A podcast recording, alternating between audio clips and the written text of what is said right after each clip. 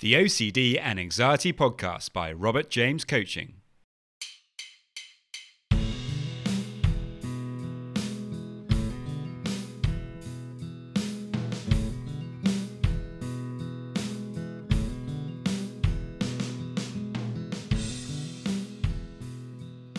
Hello, and welcome to the OCD and Anxiety Podcast, where we explore how to have a more positive relationship with anxiety disorders taking back control so that you can start living the life you choose and not the one chosen by your fears.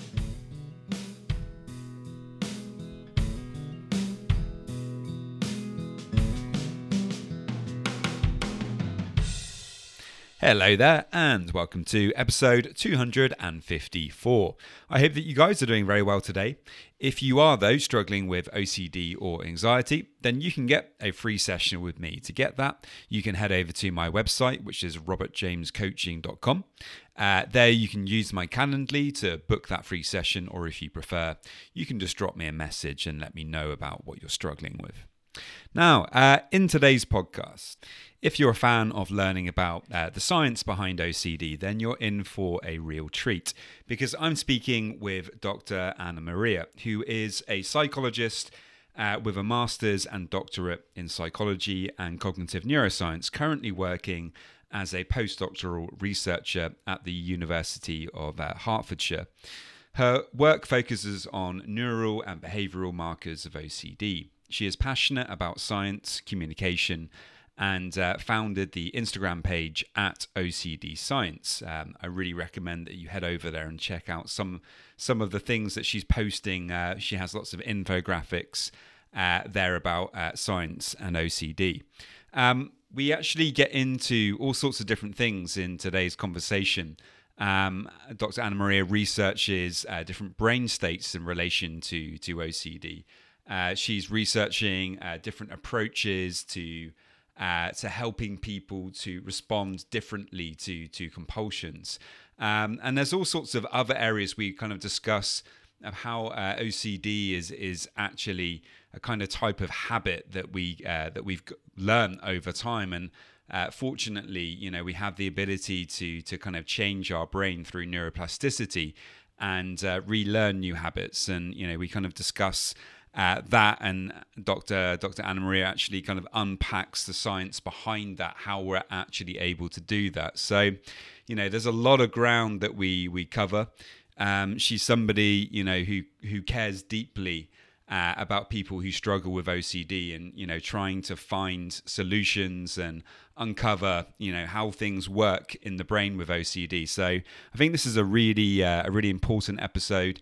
And uh, as I said, if you're interested in the science, then I think it's going to be uh, a really interesting one for you. So many thanks, guys. Um, as always, if you have any questions, uh, do please let me know. And I hope you enjoy.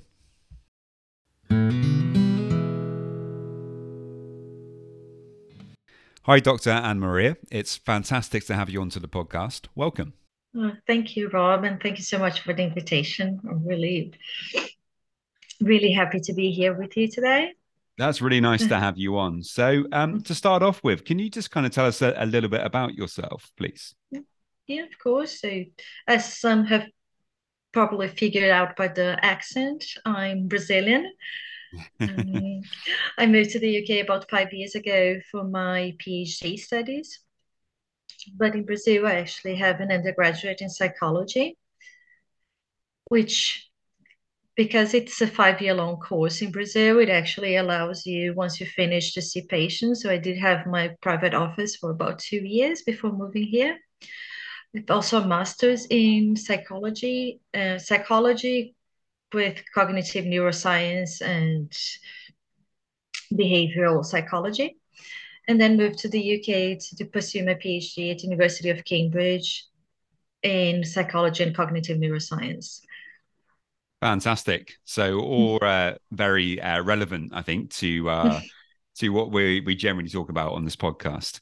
Um, so that's great. Yeah, very very interesting. And so you obviously research um, o- OCD. So why did you decide to to um, start researching OCD?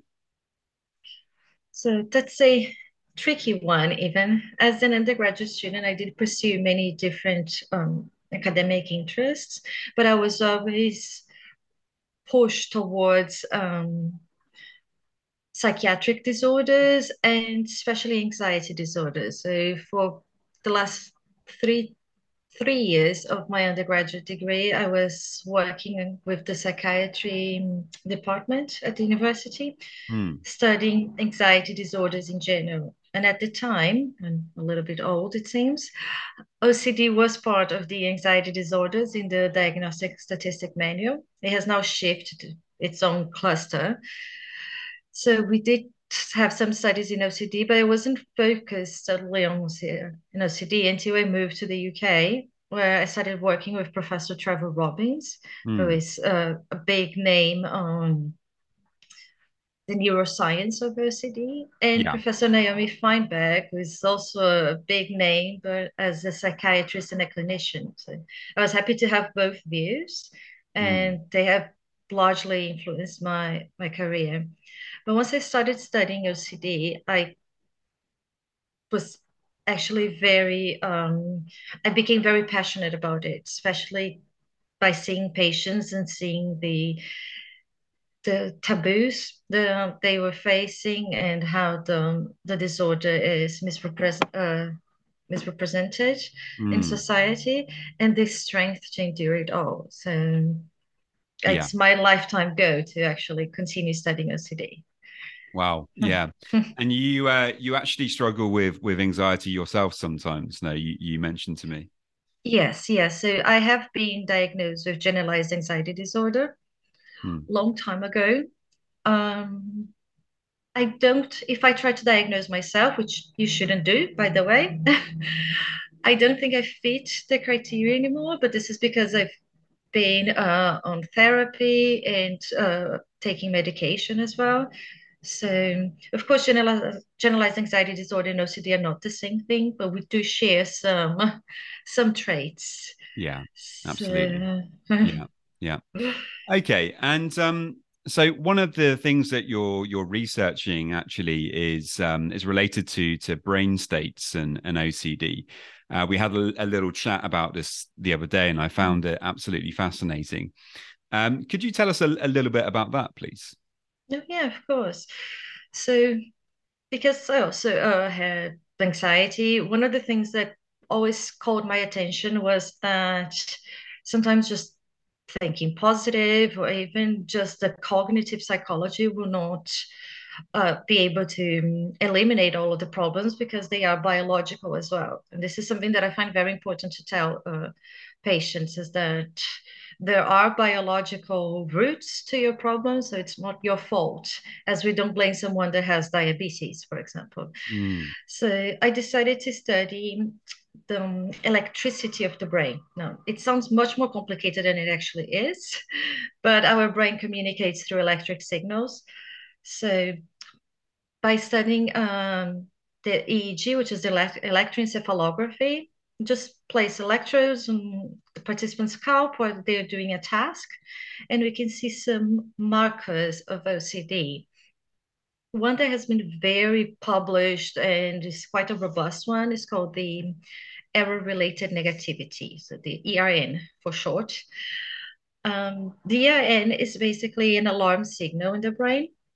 The way it works is researchers are still debating if it is a marker of conflict monitoring or cognitive control. But what it does, it's actually does monitor conflict and then requests cognitive control to prefrontal areas of the brain. So I always give the same example as if you're playing a video game, for example, and you're there excited, you push a button, you didn't want to, and then your character jumps off a cliff, dies, and you do that. that reaction is actually your brain saying, whoops, you've made a mistake, adapt. Mm. And that's Yeah. absolutely adaptive, right? You should have that. Imagine if you didn't monitor uh, your errors because we need them to change course of action. Everyone has that, but in OCD, the whoops is like, whoops, danger, danger, danger. And it's a broken alarm that will monitor even the slight errors and it's constantly sounding uh, uh, sounding loud. So it could be an explanation why people feel that I need to correct my actions. There's something wrong. It's just because that alarm is um, completely broken. If that makes sense. Absolutely, yeah, yeah. So you've actually been able to to recognize um, a, a certain kind of brain state or pattern that that is Mm. associated with this kind of faulty alarm signal that is so often uh, involved in OCD. Exactly. It's one that anxiety disorders share as well. Hmm. So should correct myself. When I say broken, it just means hyperactive. It's not broken, it's just working too much. Yeah, yeah, Um, Yeah. and so I was focusing on this one because my first idea was if you could diminish this error alarm, that would lead to a more peaceful state uh, for the for the patient and maybe less need for corrective actions, which could be compulsions. Hmm. But then I realized something else. It seems that participants are trying not to make the errors, for example, uh, but the alarm is still there. So, and sometimes they will still make errors. So, for instance, engaging in a compulsion could elicit this alarm because your brain is saying, you don't want to do that, stop. But the person still does it. So I thought, well, if people with OCD are so averse to errors, why are they still committing errors if they are aware of that? Hmm. Because insight can be uh, bad in OCD, but I've most of the times I've encountered patients with excellent insight of their of their compulsions. Hmm. So it came to my mind that it was maybe a more motor aspect of OCD, something that was uh, being elicited by the motor areas. Hmm. So I decided to study another brain component, which is actually a very uh, interesting experiment when it was discovered. It was discovered by someone called Benjamin Libet, Hmm. and his experiment was the simplest on earth. People had the uh, electrodes on their head, same as I do, and their task was to press a button anytime they wanted. Hmm. But there was a clock in front of them, and they had to say what time the clock was showing when they decided to press the button. Simple like that. People would press and say 10, 14, press the button. Hmm. So he would see from the moment the person pressed the button and go back on the the recordings of the electro- electroencephalography and Hmm. realize that the motor signal, so the signal that said hand, press button, occurred 800 milliseconds before the person consciously decided to press the button. Right. So you can imagine the polemic it created surrounding free will because then people were so if I decided to press the button, but my brain had already told me to press the button, do I have a choice over my actions? and it was yeah later discovered that you still have a veto power and this works for simple tasks. But Yeah. it It makes sense, the- no, because um, when you have that urge to pick up a chocolate bar, um, fortunately, you can overwrite that, but uh, sometimes it's difficult. if you're not paying attention or Mm, if you yeah automatically do that yeah, and yeah. that seems to be the root uh, of some compulsions they Mm. become so habitual that they are not being elicited consciously uh, Absolutely. anymore yeah, yeah. so I recognize that. Yeah, oh thank you for, yeah, for confirming that yeah, So what I try to do, but again, I must emphasize that to everyone. This is all done in a lab, very preliminary research, but I I haven't been the only one to show that. Um, I thought maybe this hand go signal from the brain is stronger in OCD, and that's why people are engaging the compulsions because the motor area is already sending the signal, and then it's much more difficult to override it. Mm, And we did find that actually, that yeah, this motor motor signal telling it to initiate action was enhanced in OCD. mm, So it just can be that, yeah, do the compulsion. And then the person starts doing, and then the other conflict monitoring signal says, no, no, you don't want to do that, danger, but you still do it. And that goes on a cycle of. Yeah. Yeah. Yeah. Okay. Yeah. I think it's, it's, it's very interesting. And, and you are pointing out there that, you know, the research that you're doing is obviously into, um, you know, in, into the brain and the brain states. But you, as you pointed out, the brain is actually, you know, electric signals. This is how it, it functions, um, which I find, you know, very interesting because obviously we have neuroplasticity. Um, things are. I, I'm interested in what your opinion is on you know how much adaptability we have in these areas or how much potential we we, we have for for change um because i mean i know in myself my anecdotally you know that that i have been able to change and you know unfortunately for a long time my habits were going in a negative direction where things were getting worse i would do things uh, in a negative way, in a compulsive way, habitually more and more and more, um, up until a certain point where I began to to change. Uh, you know, a, a long time ago now, and you know things things did get better, and I feel like I've picked up these new new habits. Um, what what do you think about that? You can definitely change. So that's the the silver lining of it. Mm Yes, of course, when you say it's biological, sometimes people may feel like, oh, okay, so there's nothing I can do. Please don't mm-hmm. take that that message from what I said. So, of course, your brain learns certain pattern of behaviors, mm. but it can unlearn that and learn others. So even the electric signals, they will be elicited also by neurotransmitters. The neurotransmitters, they have their um, synapse. So the synapses where they attach to, let's say it's their house. Each neurotransmitter goes to a house. Mm. If you start changing uh, the volume of neurotransmitters, then less neurotransmitters need houses. So the houses, if that's making any sense, will disappear. So the brain is able to say, oh no, we changed behavior here. So now I am not going to provide uh, this brain signal anymore because it's not being necessary. Mm. So you are completely um, plastic in that way, able to to adapt the brain. Yeah. And habits change. It's going to the gym, it's eating healthier. In the beginning, it's difficult because the brain is still asking for that same old pattern of behavior. So it still has that those recipients of neurotransmitters asking for someone there. But with time, yeah. I start explaining it very weirdly, but, no, but no, no, time, it's good. It's good. Oh, thank you. Yeah, with time it realizes that okay, no one's going to come to this uh, mm. receptor mm. anymore, so I'm mm. going to dismiss it and yeah. then create other patterns. So you can yeah. definitely override habits.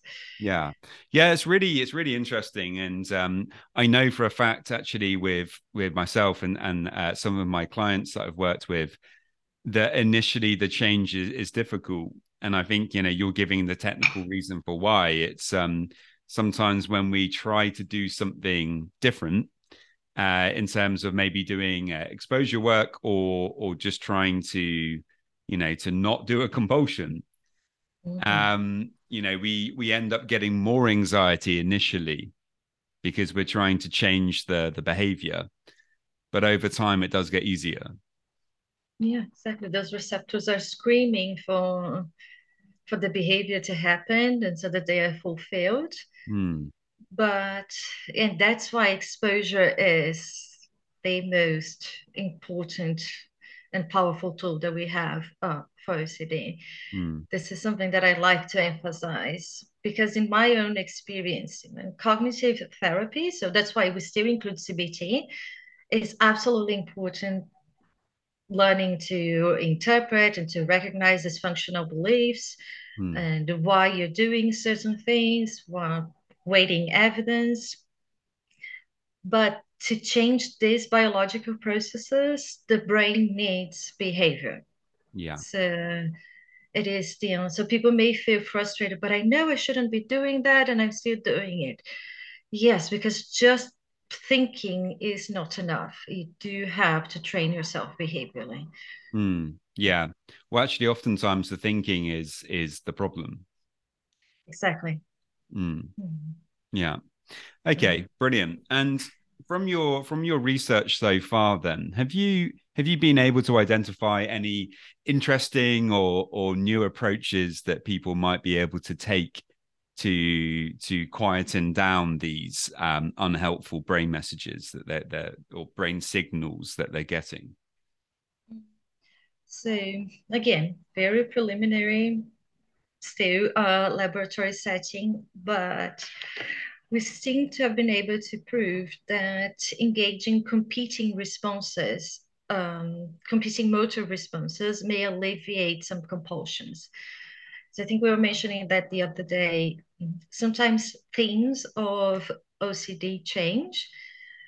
So we think that, of course, the theme is absolutely important, but the fact that they change shows that there's actually a core inhibitory control deficit in OCD. And I'm going to mention a little bit later about another study that I've done with suppression of memories and thoughts. so, this inhibitory control uh, deficit is your brain saying, please do something, engage in a compulsion, which then can be, it could be harm, it could be contamination, it could be something related to to checking or to um, ordering, but they will all be this this need, this urge. So I was particularly interested in urges. And it seems that engaging in a similar, not similar, but a ritualized neutral behavior can actually diminish the signal. So we introduced a mobile application to participants where they had to learn finger tapping sequences that was akin to learning how to play the piano. Mm. So six sequences. It was important. It was ritualized. So you had to be trained like the exact same fingers, the same order, multiple times a day. And the surprising effect of that is that participants started reporting lower uh, symptoms of anxiety and less compulsions. And was wow, that's interesting. Why is that happening? And then when I I measured their brain waves before and after training with the mobile application, we actually for, uh, saw that this motor signal was uh, diminished. So it seems to have satisfied the motor circuitry. Let's say you're hungry, but instead of eating cake, I give you carrots. Mm. Okay, I satisfied. You're you're not hungry anymore, but now you're less uh, unhealthy because you're not eating cake. Yeah. yeah, absolutely. Yeah. Yeah. So in the future, we want to see if we can introduce this. So this is part of the habit reversal treatment. We then associated that to CBT, and that was particularly helpful, and mm. to exposure but we are aiming for more to developing more mobile applications that could help mm. with with OCD symptoms. But this was the big finding. Yeah, it's really interesting. So effectively, it's it's kind of replacing an unhealthy, unhelpful habit with with something with something else. Something that's a little bit more helpful. Now, I know yeah. a lot of people would be upset that we're just replacing, mm. but this as a first step was important to see okay, we can replace. So mm. that's good. You're not completely attached to the to the compulsion. Mm. And once we learn the mechanisms, then it's easier to develop new strategies. So if at some point you could replace that with exercise or a new habit hmm. that you want to there we go. Yeah. Yeah then that's good. So absolutely. I, I know a lot of patients yeah, listening here would be okay, but what about treatment? But as a basic researcher, as we call, like first we need to understand the mechanisms. Otherwise, we cannot develop um, effective treatments for the for the disorder. So mm. this seems to be a, a promising one, at least, to deal with the urges. Yeah, I think it's really interesting on uh, you know uh, from a practical standpoint um, you know, it's great if you if you can replace a very unhelpful uh, and difficult compulsion with with something that actually is going to be a positive influence, like meditation or exercise or something else. Um, you know that that's great. Obviously, I guess it's also the the quality of how you do that thing. Exactly. Um, yeah. So we did find that the brain needs ritualized, rigid behaviors to to satisfy that urge. So it had to be something similar to a compulsion in those parameter, uh, parameters. Mm. So that's why we had this this hand um, this finger tapping sequences. Mm because um, originally one of my first ideas for the PhD was studying rituals in athletes and rituals and compulsions in OCD. Mm. Because in athletes, they seem to work by reducing anxiety and they actually boost performance. But in OCD, we know that compulsions tend to lead to increased anxiety. So in one group, it's helping, in the other group, it's not. Mm. So why is that? And then had to understand the whole rituals in athletes are voluntary and they are done for the purpose of reducing anxiety whereas compulsions they can be done automatically as habits mm. and that's when the brain is dysfunctional okay mm. okay yeah it's interesting i mean sometimes for example you see in in football goalkeepers uh, tapping the goalposts in in certain ways and things like that yeah but they're very specific to situations and mm. they're absolutely conscious and uh, voluntary. Yeah, yeah. Okay, it's, it's really interesting. Um, what would you say has been the most kind of interesting or surprising uh, thing that you've you've found out from your from your research into OCD? Mm, wow, that's yeah, also a good one. Well, one of the things that was most interesting was this conflict monitoring, the alarm signal. Hmm. Because for a long time it was associated to actually the higher the the alarm, the more symptoms um, of us, the the more severe the OCD. And we do know, and I proved that again, that this alarm is higher in OCD compared to people with no OCD. But I ended up with a group that was very severe. The OCD symptoms were very severe. And another group of patients with OCD whose symptoms were not as severe. So they were, of course, they were diagnosed with OCD, but they were managing it quite well. And when I measured the brain waves of both these groups, I found out that the group that was managing the symptoms more optimally actually had a higher alarm signal. And that was very surprising. I thought, oh my God, this PhD is ruined because I found mm. something very weird. Mm. but thank God other people had found that before me and I wasn't completely um, wrong it seems that because this alarm is actually requesting cognitive control, I use the analogy of a general of an army and they're in the battle and they're losing the battle. Mm. So the general starts screaming, help, help, we need some more, we need reinforcement. Mm. And then the rest of the brain hears that and sends more support. So it sends more troops. Mm. So the general that screamed louder received the troops, so the signal that um, appeared louder received support from the prefrontal cortex. Mm.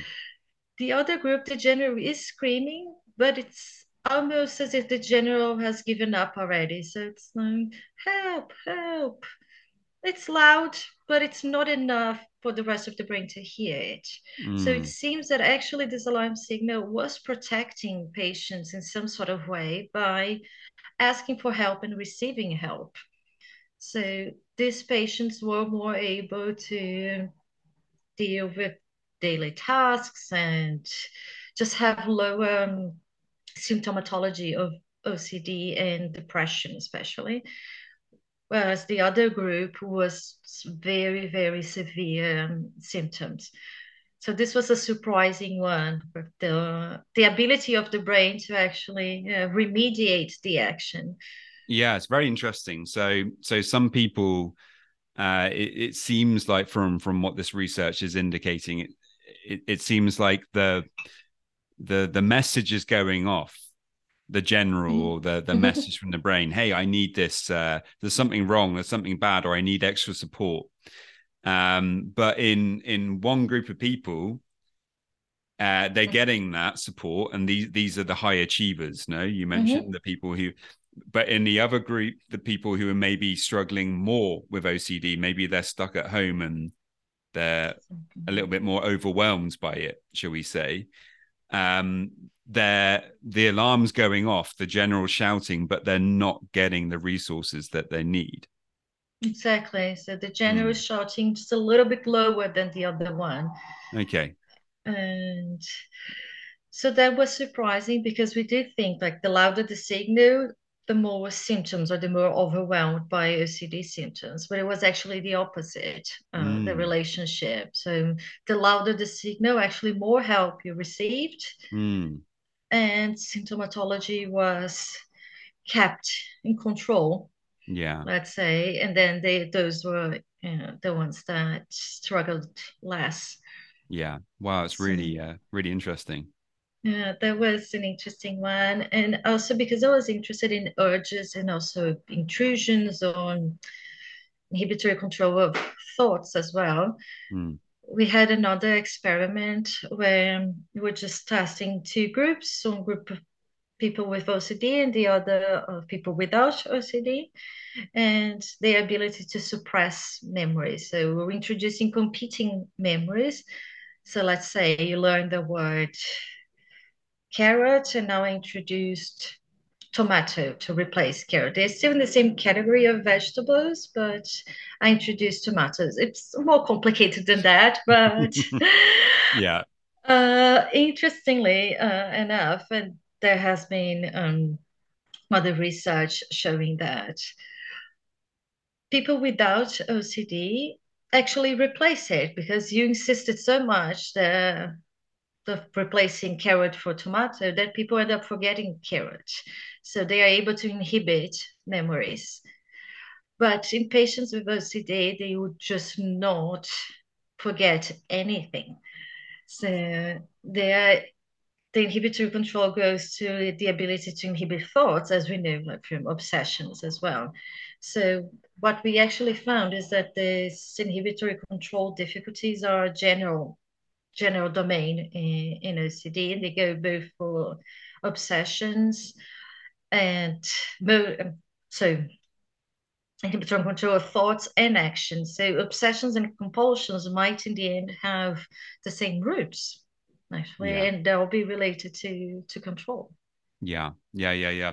No, that's really interesting as well. That um, you know, because sometimes you can kind of ask, you know, what comes first, the obsession or the compulsion? Um, and we don't know. Yeah, yeah, yeah. Um, okay, and you know, it's really uh, thank you so much for sharing uh, about about your research because you know, obviously, it's uh, I'm I'm really happy to know that there's people like you out there uh, finding out so much about how OCD actually works in the brain and and how these how these uh, uh, alarm systems work, and obviously, you know, we're beginning to piece the puzzle together. And uh, I'm sure in the future it's going to have, uh, you know, a big significant uh, payoff um, for people who are struggling. So it's great that you're out there doing this, uh, doing this work. so thank you for that. Um, and um, I, I, guess I, I, wanted to ask one more one more question. Um, if if you only had one piece of advice for people who might be struggling with OCD and anxiety, um, what would that advice be? I guess I would say be hopeful. I know it's difficult, but what I can promise you from my research and is that there are hundreds of researchers out there all over the world, and we are all studying OCD and trying to find not only the mechanisms, but treatment as well. I personally am involved in three uh, clinical projects. So we are there. You're not forgotten. Be hopeful because we will get there. Yeah, that's uh, that's fantastic. it's a great message to, to finish with. Um, and uh, Dr. Anna Maria, thank you so much for your time. It's been wonderful to to have you on. If if people wanted to to know more about you and your and, and your research, what can they what can they do? Oh, thank you so much, Rob. Really been amazing to be here. I do have an Instagram page where I try to uh, explain in my uh, kind of silly way of explaining things about oh. the, the science of OCD. So it's called uh, OCD Science. And then you see there many posts about yeah research, basic mechanisms, and so it's all about what we know scientifically about OCD. That's great. That's great. Okay, well, thank you so much for for coming on. It's been it's been brilliant. Thank you so much, Rob. It's very very nice to be here. Just a quick reminder that if you want to get a free session, all you need to do to get that is to head over to my website, www.robertjamescoaching.com. And there you can leave me a message and we can arrange the uh, free session. And now, just a quick reminder of my disclaimer. Any information that you view on my website, Instagram page, Facebook group, or anywhere else online or any information that you listen to on the podcast is for informational purposes only and is not intended to be a substitute for actual medical or mental health advice from a doctor, psychologist, or any other medical or mental health professional.